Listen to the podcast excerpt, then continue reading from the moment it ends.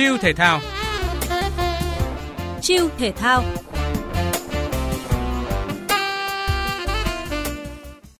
Hải Yến xin chào các bạn đang nghe podcast Chiêu thể thao số ra tuần này. Bạn thân mến, Đại hội thể thao Đông Nam Á SEA Games 32 đã kết thúc. Vận động viên của các đoàn tham dự đã trở lại với guồng tập luyện thường ngày của họ. Thành công hay thất bại đều đã ở lại phía sau lưng. Nhưng những câu chuyện truyền cảm hứng tại kỳ đại hội trên đất Campuchia thì vẫn còn ấn tượng mãi với nhiều người.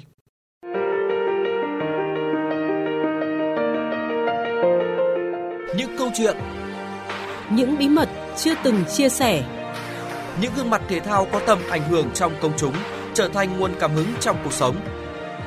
Chiêu thể thao, podcast thể thao duy nhất phát sóng lúc 16 giờ 30 thứ bảy hàng tuần trên các nền tảng số của VOV2. Chiêu thể thao đón nhận năng lượng tích cực mỗi ngày.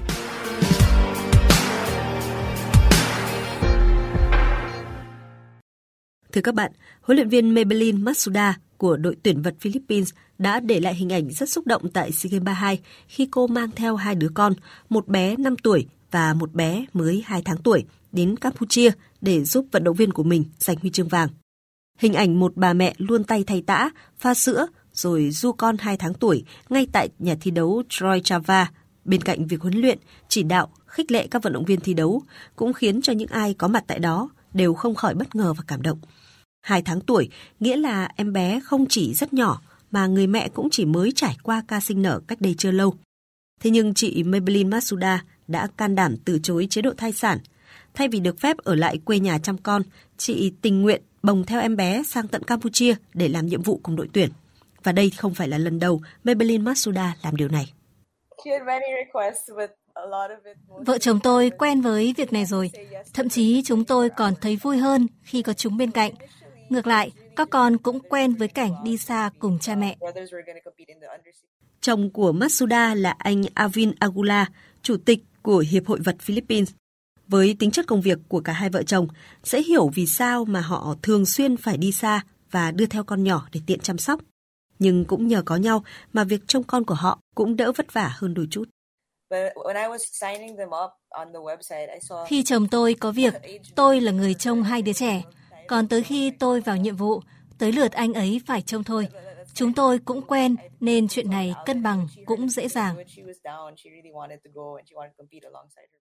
Mang theo con cái nhưng huấn luyện viên Matsuda vẫn rất chuyên tâm và rất chuyên nghiệp trong công việc của mình.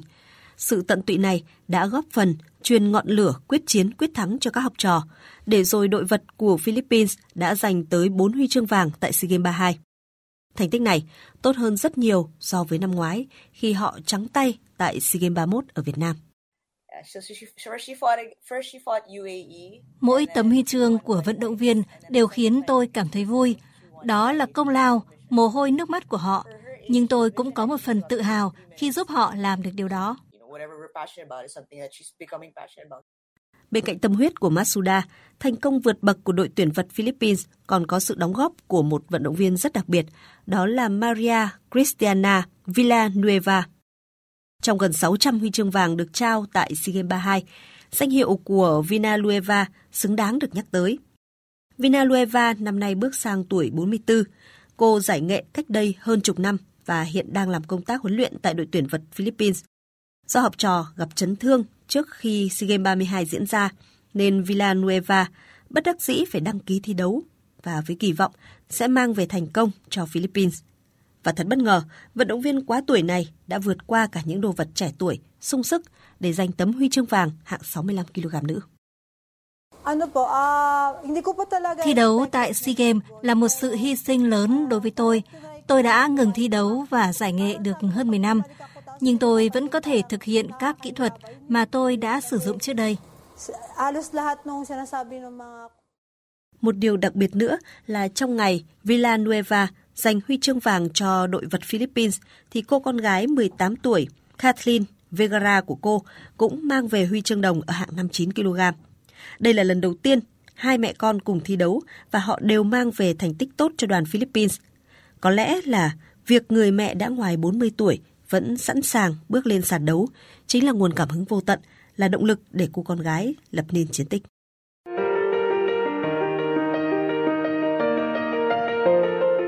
những câu chuyện, những bí mật chưa từng chia sẻ.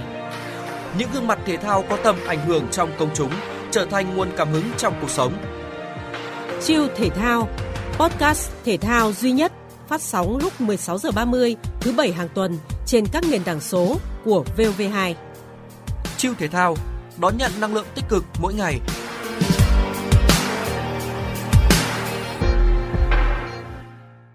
Các bạn thân mến, sự nỗ lực, niềm đam mê có thể đưa bạn vượt qua khó khăn, thử thách để đến đỉnh vinh quang như hai câu chuyện mà Hải Yến vừa kể trên. Nhưng đôi khi cái kết lại không ngọt ngào như chúng ta mong muốn. Dẫu vậy, hành trình mà chúng ta đã gắng sức, quyết tâm vẫn là một điều đáng tự hào và câu chuyện của vận động viên đấu kiếm Samantha Katantan là một minh chứng. Ở trận bán kết cá nhân kiếm liễu nữ, khi tỷ số đang là 13-6 nghiêng về Samantha thì bất ngờ cô bị ngã, gặp chấn thương cổ chân và tỏ ra rất đau đớn. Samantha không thể tiếp tục thi đấu, nằm gục xuống sàn và cần sự giúp đỡ của đội ngũ y tế. Nước mắt lăn dài trên khuôn mặt của cô gái Philippines. Samantha gần như không thể đứng dậy và càng cố gắng thì cô càng khóc nhiều hơn, đến nỗi tưởng chừng như nhà đương kim vô địch phải bỏ cuộc. Nhưng sau khoảng 10 phút, Samantha đã ra dấu nhờ người dìu cô đứng dậy. Dù chỉ có thể đứng vững với một chân, nhưng Samantha vẫn thi đấu rất quyết tâm. Cô tung ra hai đường kiếm chính xác để đem về chiến thắng chung cuộc và ghi tên mình vào trận chung kết.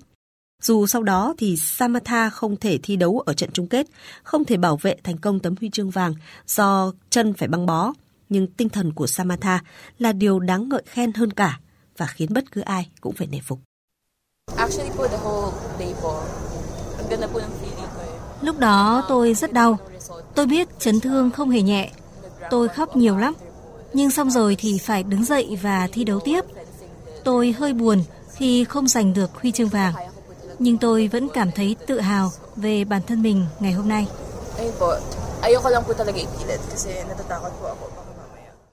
Bên cạnh hình ảnh vận động viên Samantha đứng một chân đấu kiếm, thì hình ảnh vận động viên điền kinh Busamnang vừa chạy vừa khóc dưới mưa cũng là một khoảnh khắc vô cùng ấn tượng ở SEA Games 32. Cô gái nhỏ bé của chủ nhà Campuchia tham gia cuộc đua 5.000 mét, nhưng cô nhanh chóng bị bỏ lại phía sau, ngay từ những mét đầu tiên.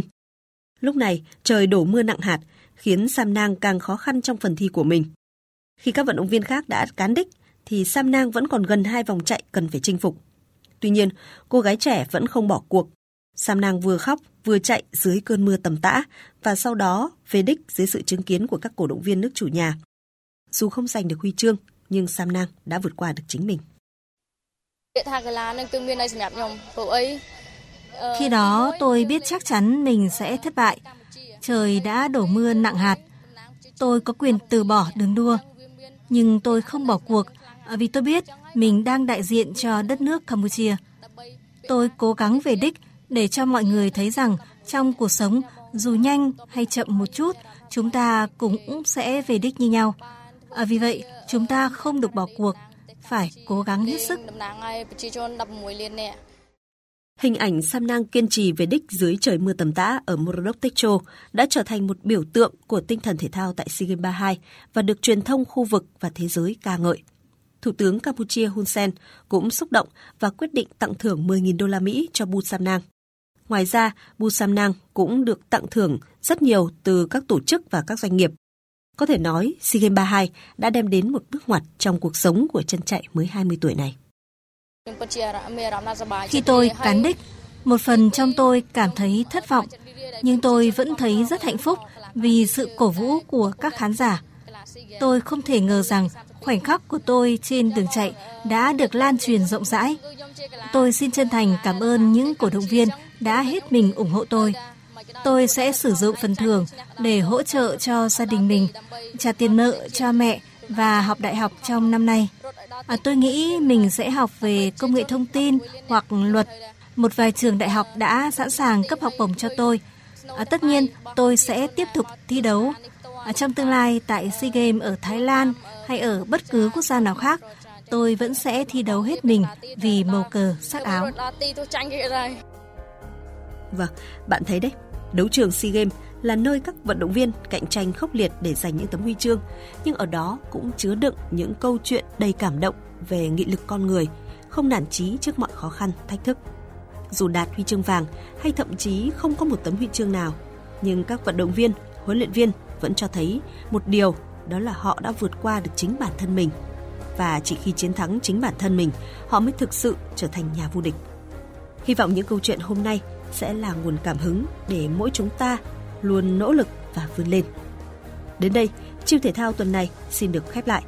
Hải Yến xin chào tạm biệt và hẹn gặp lại các bạn ở những số tiếp theo.